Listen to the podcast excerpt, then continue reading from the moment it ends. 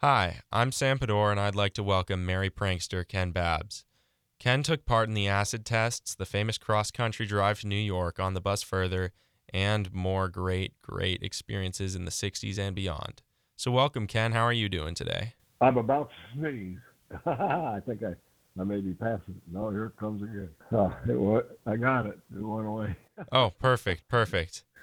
Uh, otherwise, I'm great. Oh, um, well, that's perfect then. A sneeze isn't so bad.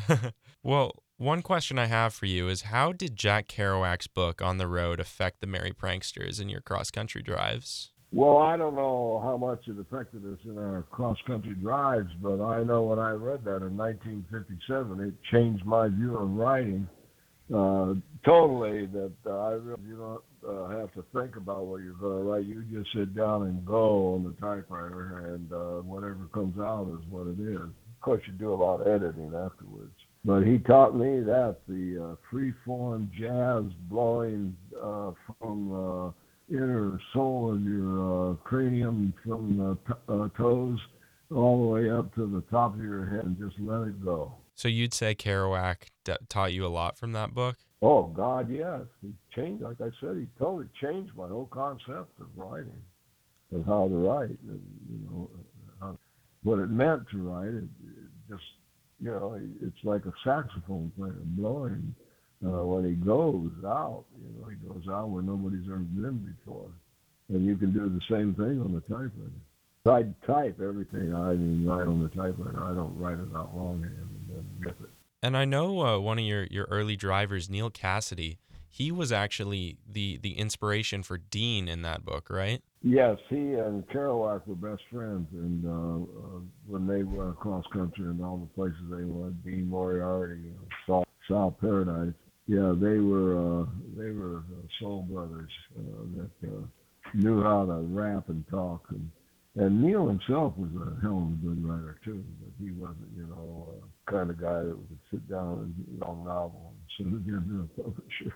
Well, could you tell when you met Neal that he was he was that character? Was that was that obvious to you? Well, I don't know. That was a book. Neal was a guy that we knew. Uh, he was his own thing with us. I mean, he, one of his hang-ups, uh, he talked about this, was that people expected him to be Sal Paradise and to be the guy that they read about in books. And uh, he didn't like that. He just wanted to be, you know, himself, because, you know, he, he in that book, he was locked in as a character, but in real life, he was free to be whatever he wanted to be. Yeah, I think that happens to people when they get captured in a book. They, the people who have read the book then expect the person, when they meet them, to like that person in the book. Yeah, that yeah. That doesn't always happen. Well, you, you guys ended up meeting Kerouac, too, didn't you? Yeah, so we took the bus to New York City in nineteen sixty-four. Uh, we were staying in this apartment, a friend of ours, and it was vacant, and we stayed there. And that evening, uh, Allen Ginsberg, who came over... Uh, to see us and everything, went out with Neal, and uh, they brought Jack Kerouac back to the apartment, and he was there for a few hours. Uh, also with uh, Allen Ginsberg's brother, Julius, who just that day gotten out of the uh, nut house after fourteen years in the nut house. I know, he was a character. Well, how was it meeting Kerouac as a person? Was that, was that a, a good moment for you? Oh, yeah, yeah. I mean, we were, I was, you know, I was in awe of him as a writer, and uh, it was such a pleasure to meet him in real person, you know. And, but he was quiet, he was subdued, he, uh, you know, he was a jerk, and I think he was kind of coming down from, uh, uh, you know, not drinking for a while. So, uh, yeah, it was, it was something else. It was special, very special. Mm-hmm. Well, I, I know uh, um, your bus ride in Further, that that amazing, beautiful looking bus that has been historically documented, like that is that is an amazing part of American history. What what can you what about that do you think made it so cool? Tom Wolfe. Oh, you think? The Electric Kool-Aid, the Electric Kool-Aid Acid Test.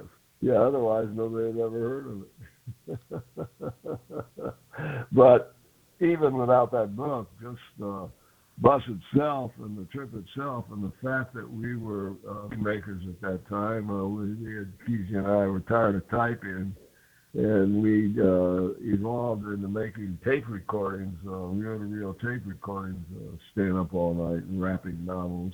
And that got tiresome. Uh, George Walker, a friend of mine, brought over a sixteen millimeter camera, and we started getting on it. We got up off the floor and started acting out parts in front of the cameras. And and then uh, we decided from then on we were movie makers. So when we uh, uh, uh, took the bus across country, Kesey bought a, a professional Aeroflex sixteen millimeter camera with a four hundred foot magazine and a Nagra tape recorder that was linked to it to do the sound on.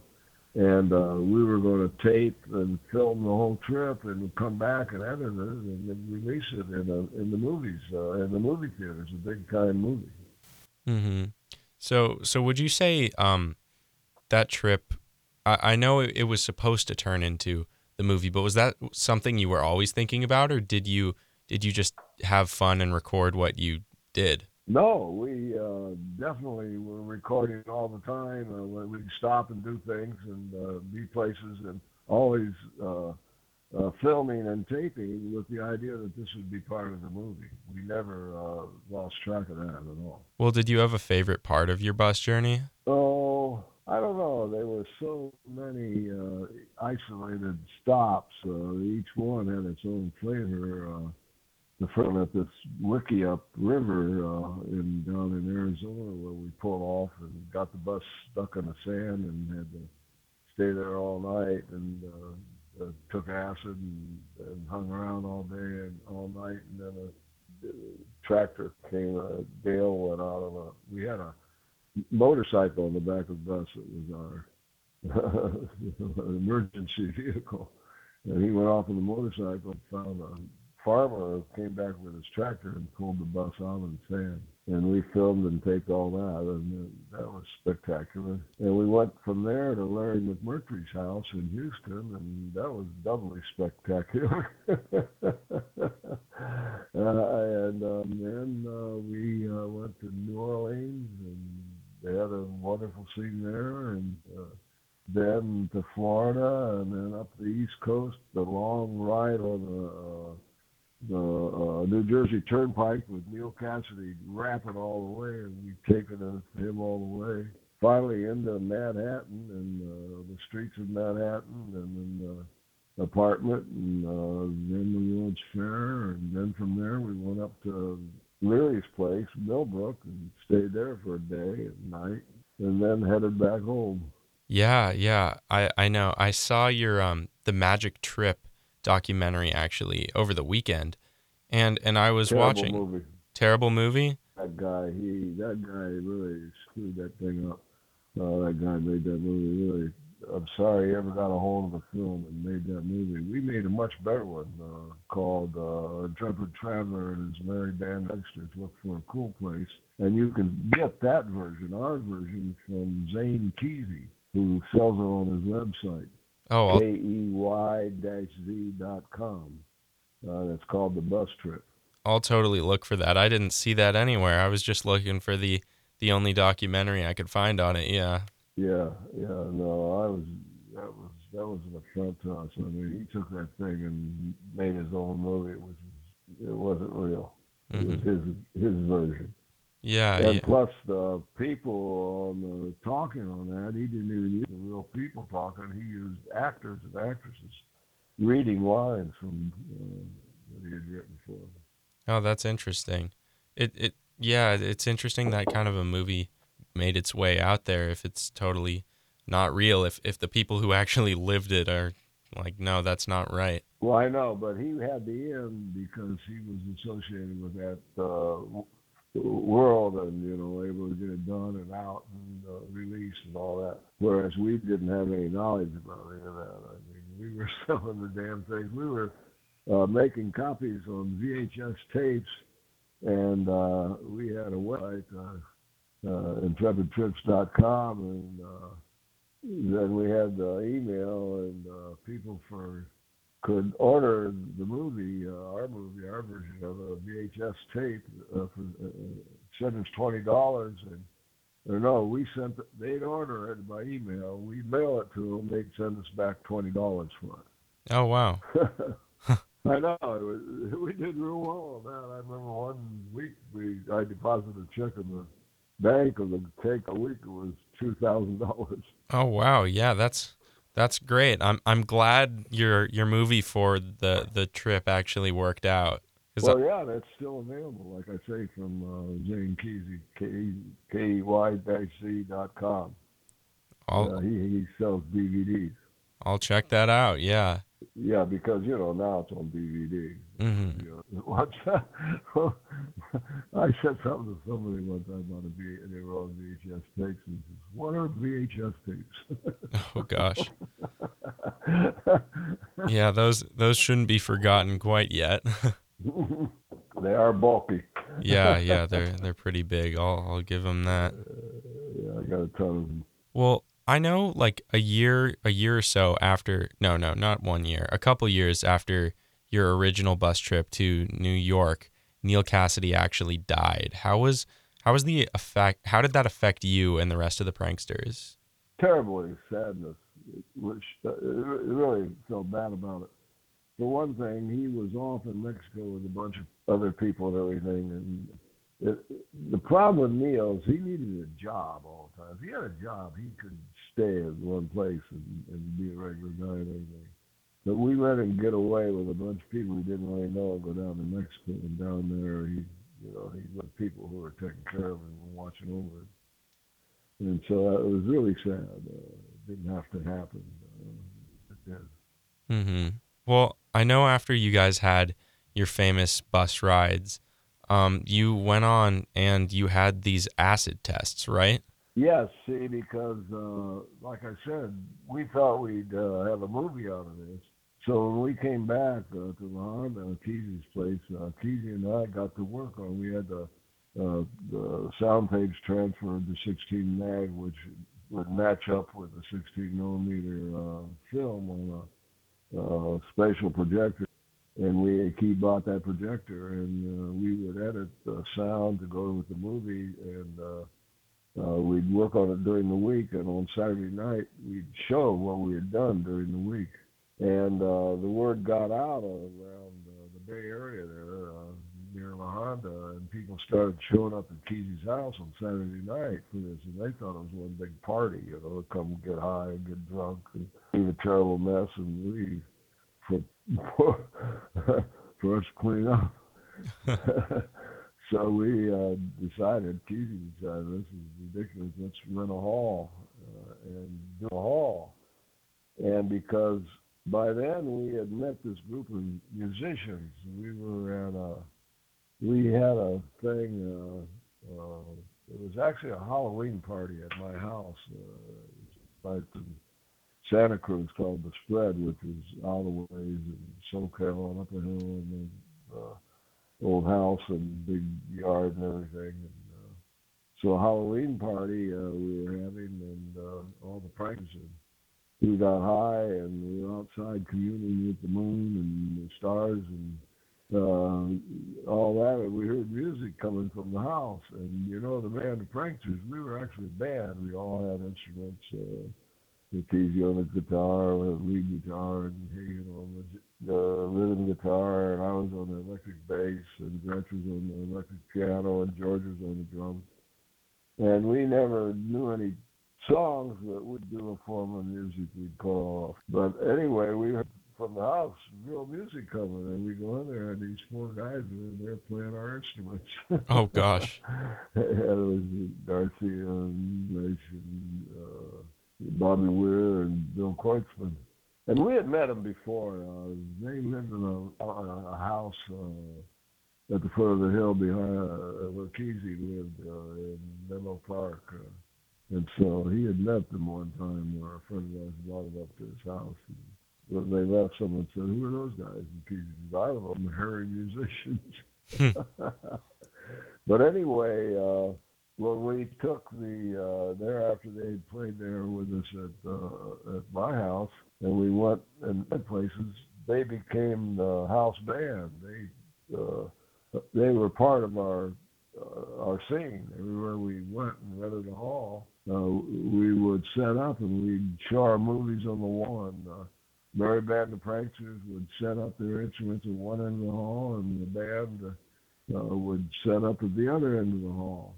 And we uh, did a couple of those, and after one of the gigs, we were at this guy's house, uh, uh, drinking and smoking weed and talking, and the guys uh, and were there from the band. And Jerry Garcia took down a book off the shelf. It was a copy of the Egyptian Book of the Dead.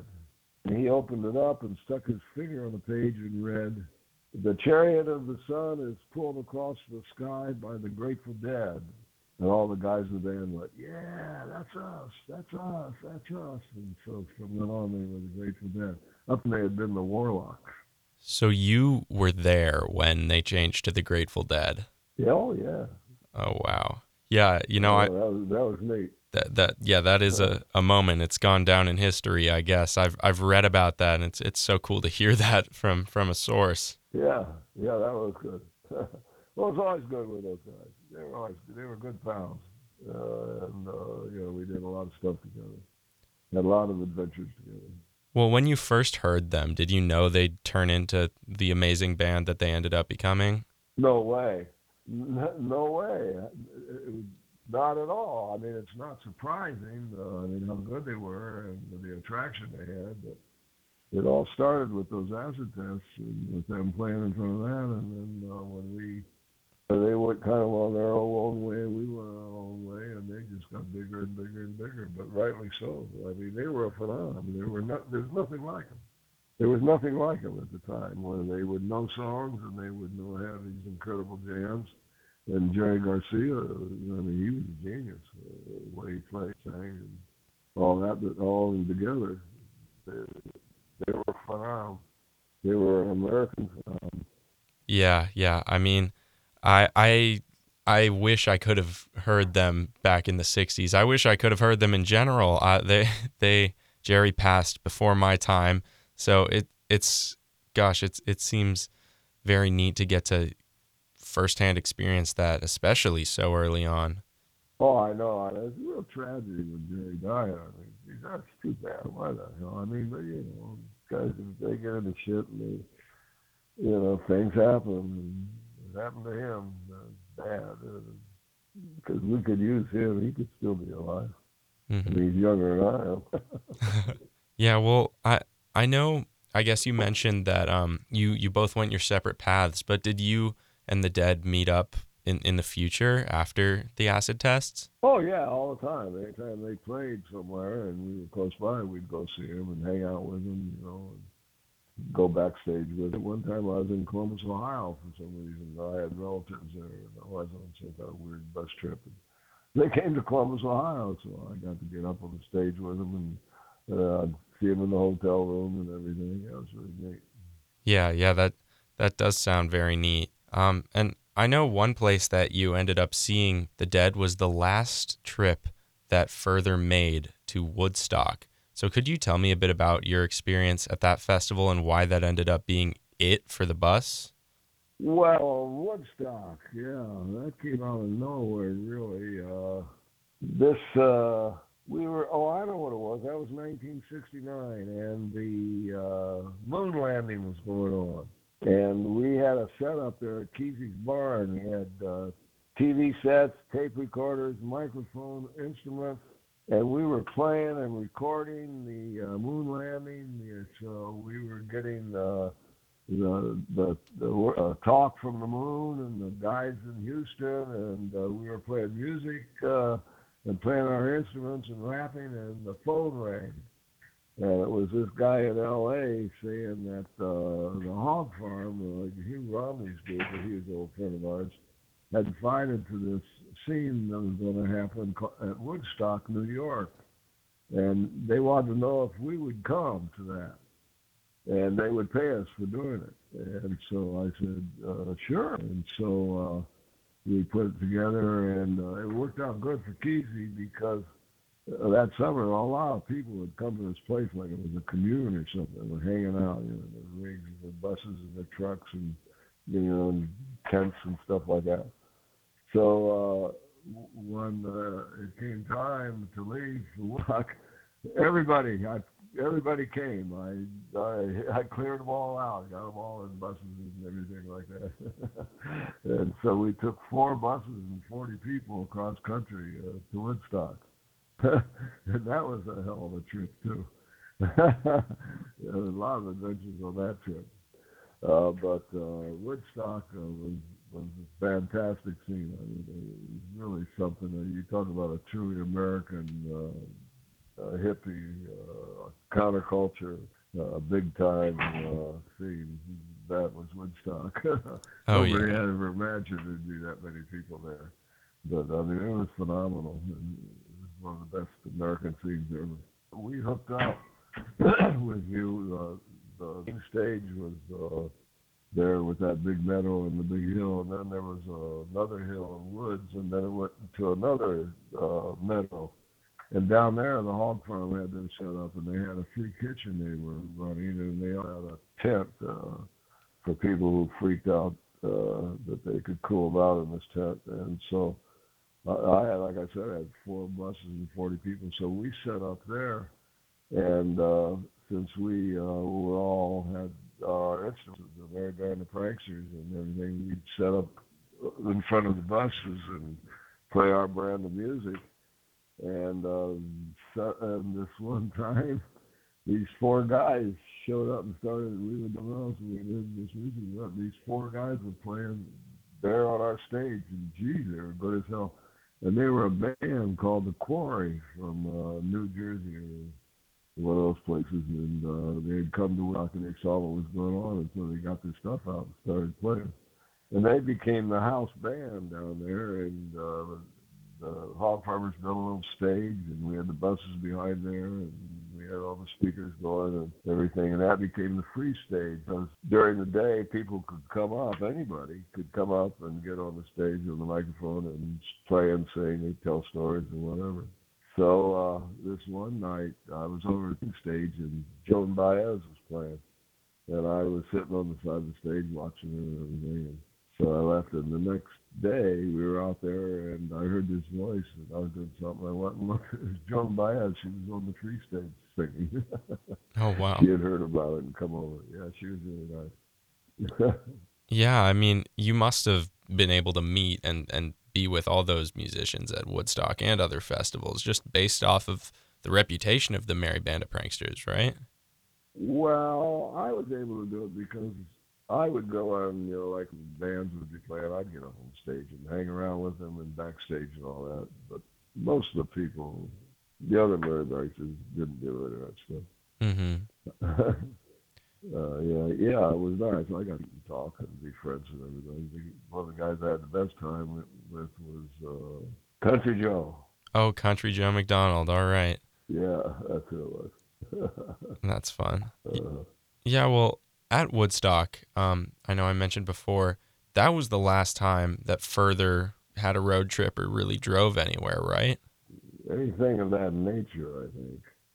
Do you know? Because after that, after Woodstock, we went to Texas, to the Texas Pop Festival, and stayed there for a week, and had our own scene at a lake, not at the festival itself. We were they had a stage there at this lake, and we were in front of the. The lake was behind the stage, and then in front of the stage was this huge parking lot, and it filled up with cars. So it was like a drive-in car movie theater, but it was uh, live music on the stage. I mean, we had the Quarry, our band, and then other groups would show up and play. And the best one was at midnight this one night. B B. King and, and his band came over from the main stage and played and sang on the on uh, our stage.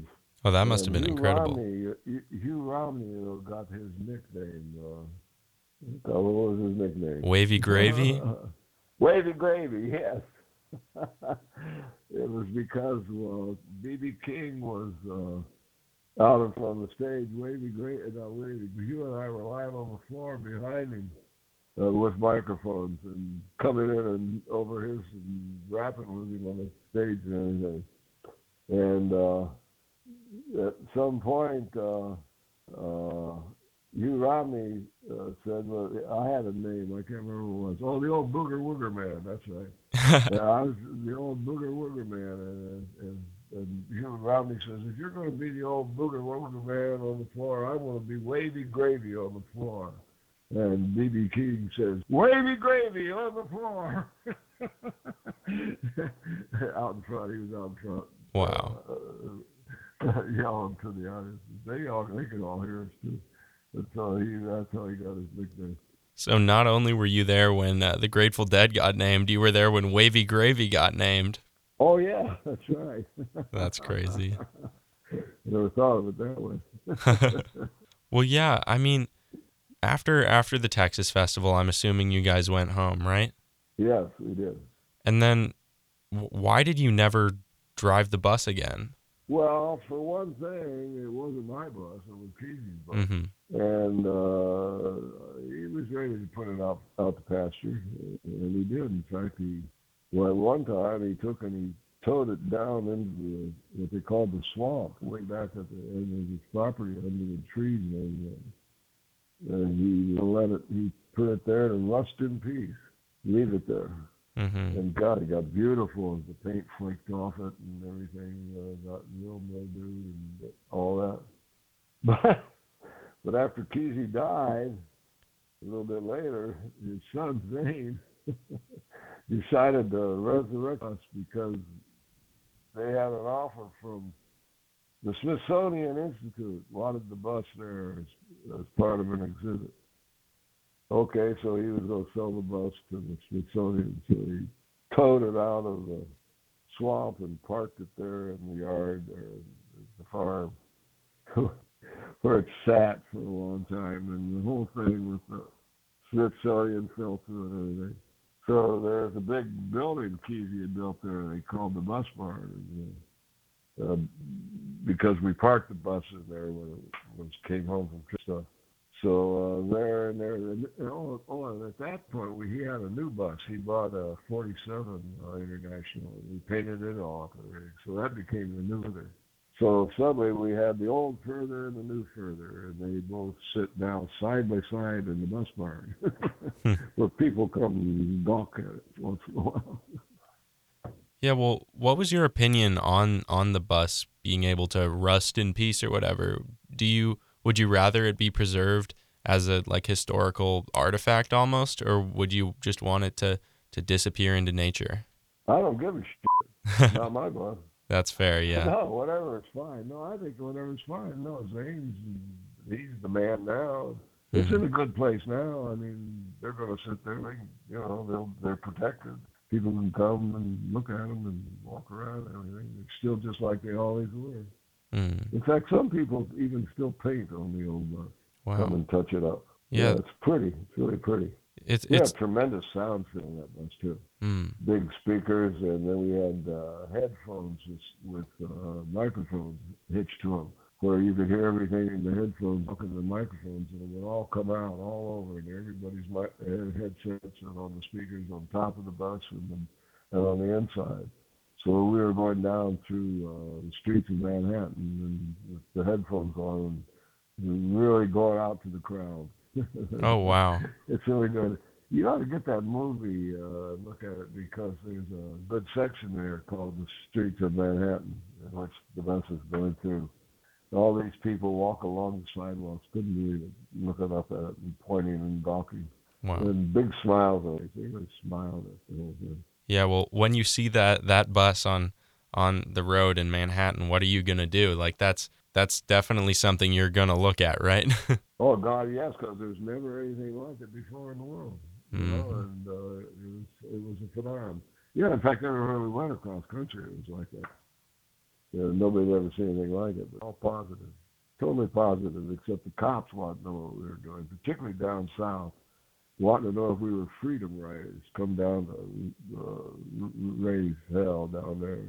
No, once they saw what we were doing, movie makers, we were always limited. We were movie makers, we were shooting this movie. And then they'd leave us alone. Well, how'd you make sure they didn't find uh, the, the drugs on the bus? Well, they didn't search it or anything. They mm-hmm. didn't stop you. You know, we'd get out. I know. Cassidy, they'd want, they'd always stop us and get Cassidy. He'd be down there and he'd be coming on to him and they'd look at him, looking at him, and he'd say, you better go out and talk to him, Babs. So I'd go out there and I'd show them my Marine Corps I D card, you know, captain in the Marine Corps, and they'd look at that and I'd tell them what was going on, and this is their driver, you know, and I'd tell them what they're doing, making this movie and all that. Cool. You know, and they'd send us on our way. Yeah, well, that, that's such a different lifestyle, right? Going from the Marine Corps to like being on a almost a hippie bus that drives across the country. How did that like? How did that even come about? Well, uh, don't forget, I knew all these people. I was, I was always friends with Kesey and part of the whole gang, you know, around everything, mm. getting high on L S D and all that shit. Or, you know, and when I was in the Marine Corps, and hell, I was in Vietnam flying helicopters. There's just nothing more psychedelic than that. You don't need drugs. Oh, yeah. Wow. Yeah, I mean, the, the bus itself is just such a cool thing. And one thing I've always wondered about it is the the way the name is spelled. It's right, it's further, but the E is a U, right? That's a fuck up. Oh, is it now? It's, yeah, yeah. It was further with an E because it meant to go further. I mean, when Roy Seaburn painted it, he was a guy that worked, did a lot, a lot of artwork on the bus, and he painted it. He said, I wanted to give it a name that would be a good luck name that would help it get through any kind of trials and tribulations or cop stops or breakdowns. That would always go further. And to go further, go E R. But sometime, somewhere, somebody repainted that sign, and somebody filmed them doing it, and they painted it U R. So then the, uh, it's either or. Mm. I mean, you know, it, who cares? It's like, who cares? Further, no matter what. I don't care. Like uh, something by any other spelling that's still the same, Shakespeare.